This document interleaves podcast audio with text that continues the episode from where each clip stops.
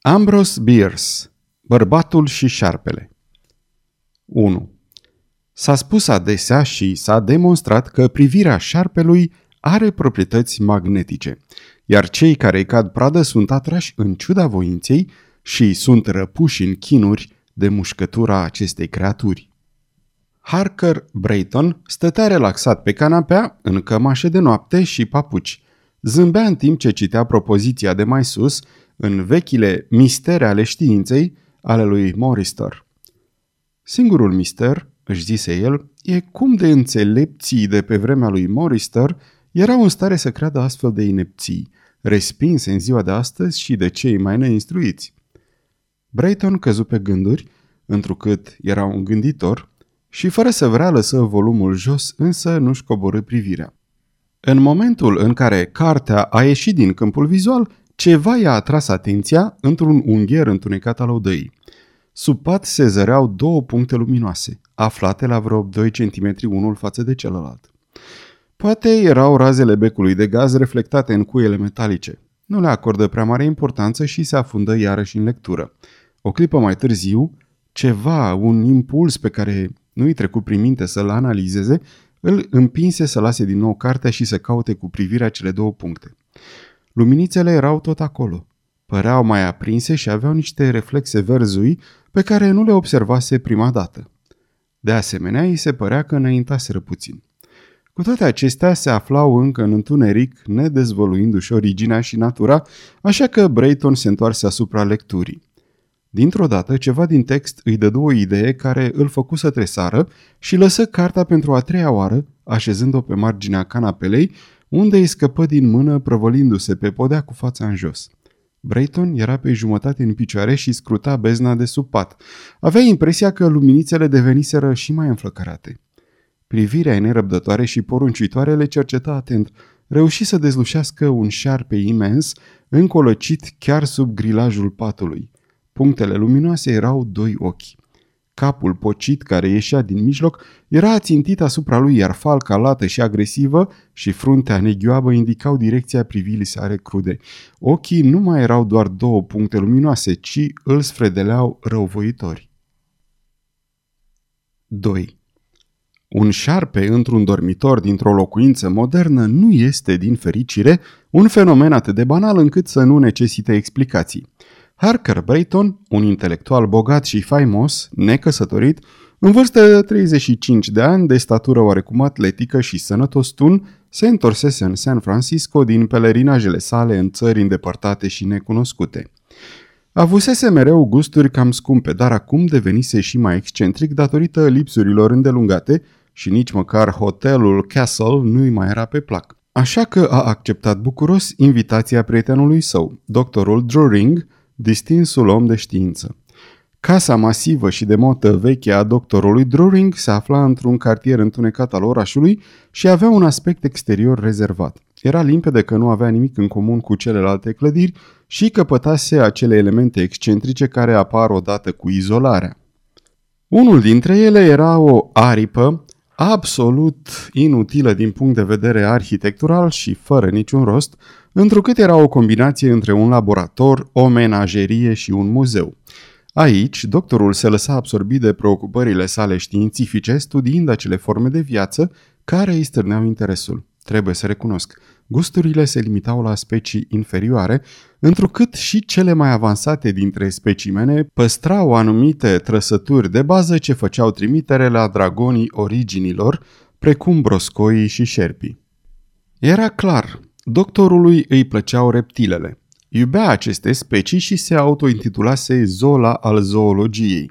Soția și fiicele sale, care nu împărtășeau curiozitatea înflăcărată cu privire la aceste creaturi, născute sub semnul răului, fuseseră excluse cu o severitate inutilă din ceea ce el numea șerpăria și oropsite la compania celor de aceeași speță. Pentru a le îmbuna, doctorul le permisese totuși să depășească reptilele în materie de splendoare și prin minunăția lucrurilor cu care le înconjurase. Din punct de vedere arhitectural și în ceea ce privește mobilierul, șerpăria era de o simplitate austeră, datorită ocupanților săi umili. Într-adevăr, Mulți dintre ei nu aveau libertatea necesară pentru a se bucura de lux din pricina unui detaliu deranjant. Erau vii. Cu toate acestea, aveau propriile încăperi în care nu erau supuși unor constrângeri prea mari, câte vreme erau feriți de obiceiul periculos de a se înghiți unul pe celălalt. Iar după cum Brayton fusese înștiințat, era mai mult decât o tradiție ca unii dintre ei să-și facă apariția în anumite momente, în zone unde nu li se putea explica prezența.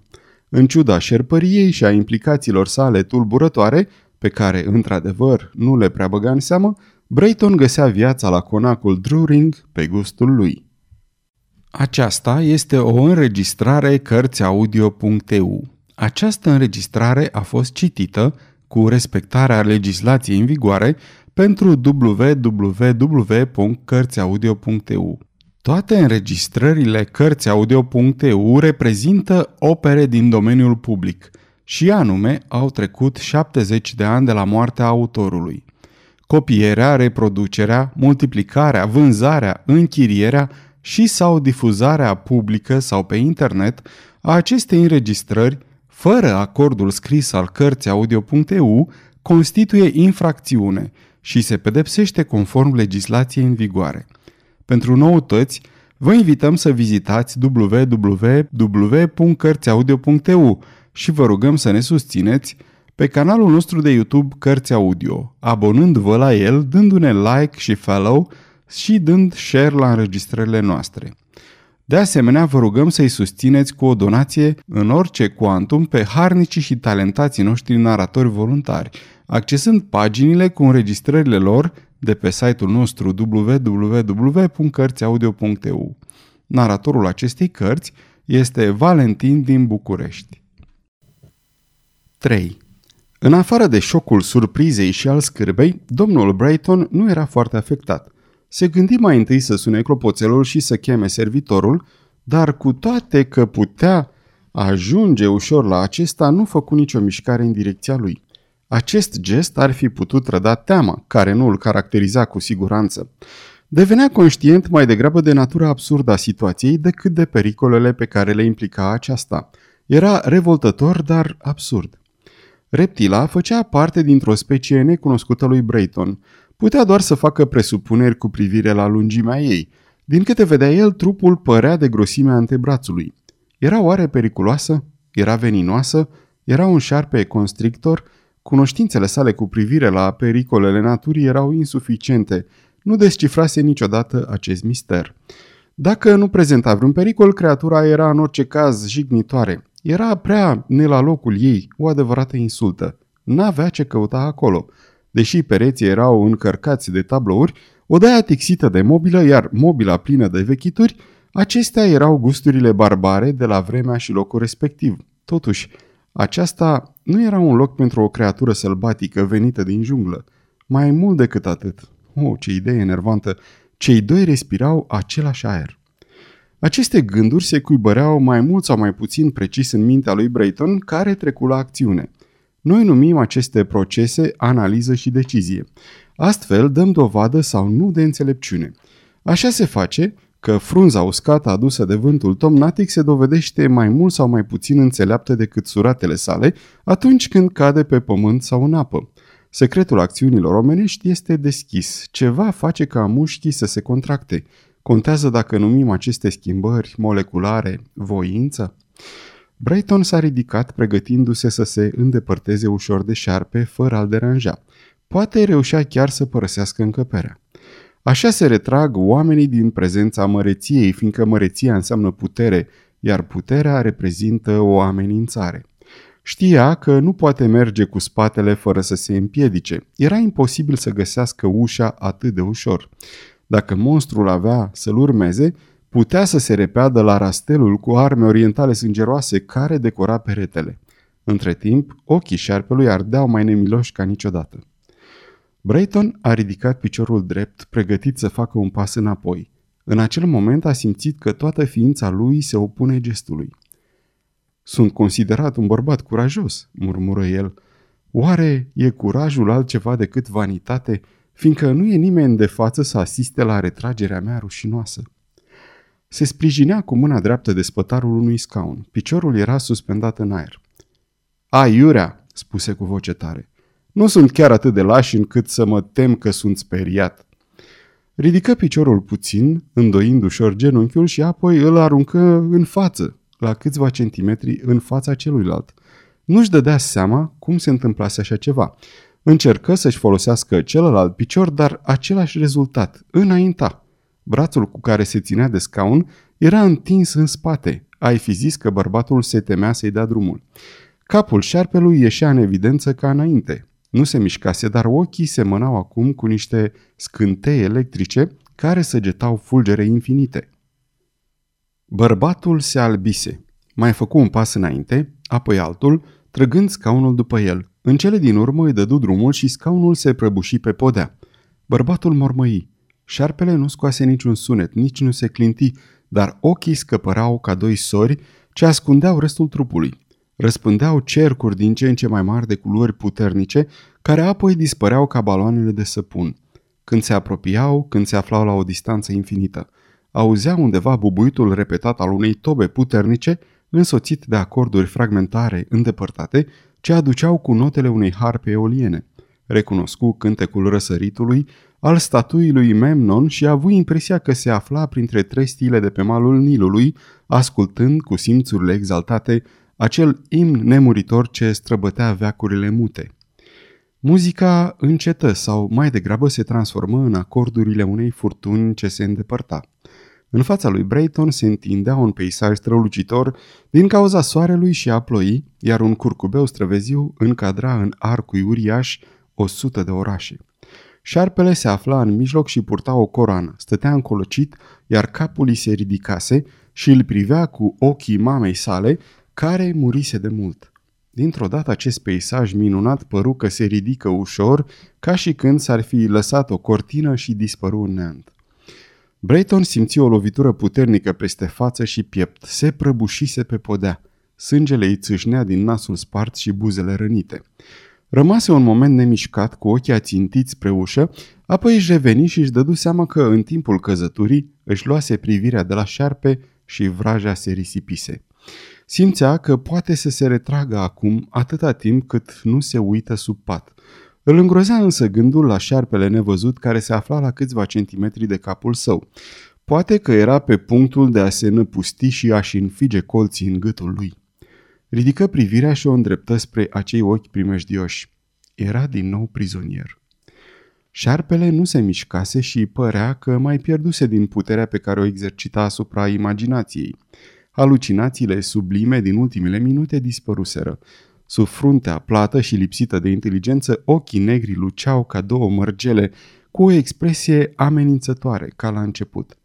Era ca și cum creatura știa că triumfase și se hotărâse să nu-l mai ademenească prin vicleșuguri. Urmă o scenă înspăimântătoare. Bărbatul, culcat cu fața la pământ, la un metru de dușman, se ridică în coate cu capul dat pe spate și picioarele întinse la maxim. Stropii de sânge dezgoleau pe alocuri chipul alb și ochii îi ieșiră din orbite. Făcuse spume la gură și saliva se împrăștia în toate direcțiile. Trupul fusese cuprins de contracții și se zbuciuma aproape ca un șarpe. Fiecare mișcare îl aducea un pic mai aproape de dușman.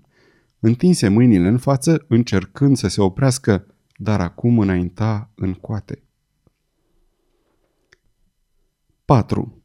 Doctorul Druring și soția lui se aflau în bibliotecă. Omul de știință era bine dispus, ceea ce nu se întâmpla adesea. Tocmai am obținut, spuse el, în urma unui schimb cu un alt colecționar, un specimen excelent de Ophiofagus. Asta ce mai e? întrebă doamna fără pic de interes. Vai de mine, câtă ignoranță! Draga mea, un bărbat care constată după căsătorie că soția lui nu știe greacă, are dreptul să divorțeze. Ophiofagus este un șarpe care se hrănește cu alți șerpi. Sper să-i mănânce pe toți, zise ea mutând neatentă felinarul. Dar cum face asta? Presupun că îi vrăjește. E tipic pentru tine, draga mea, spuse afectat doctorul. Știi cât de enervante sunt aceste aluzii la superstițiile comune despre puterea de fascinație a șerpilor? Conversația fu întreruptă de un răgnet prelung ce sparse tăcerea casei ca vocea unui demon care urlă într-un mormânt. Se auzi din nou și din nou cu o claritate înfiorătoare. Cei doi sărină în picioare. Bărbatul era confuz, iar femeia se albise și amuțise de frică. Înainte să se stingă ecoul ultimului țipăt, doctorul părăsise camera și se repezise pe scări, urcând două trepte deodată. În fața odăii lui Brighton întâlni câțiva servitori care veniseră de la etaj. Năvăliră cu toții în odaie fără să bată la ușă. Ușa nu era încuiată și se deschise imediat. Brayton zăcea mort pe podea. Capul și brațele nu îi se vedeau de grilajul de la pat.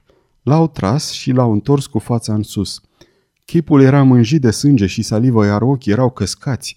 Ce priveliște înfiorătoare! A suferit o criză, spuse doctorul aplecându-se și punându-i mâna în dreptul inimii celui mort. Din acea poziție aruncă o privire sub pat. Vai de mine, cum naiba a ajuns asta aici?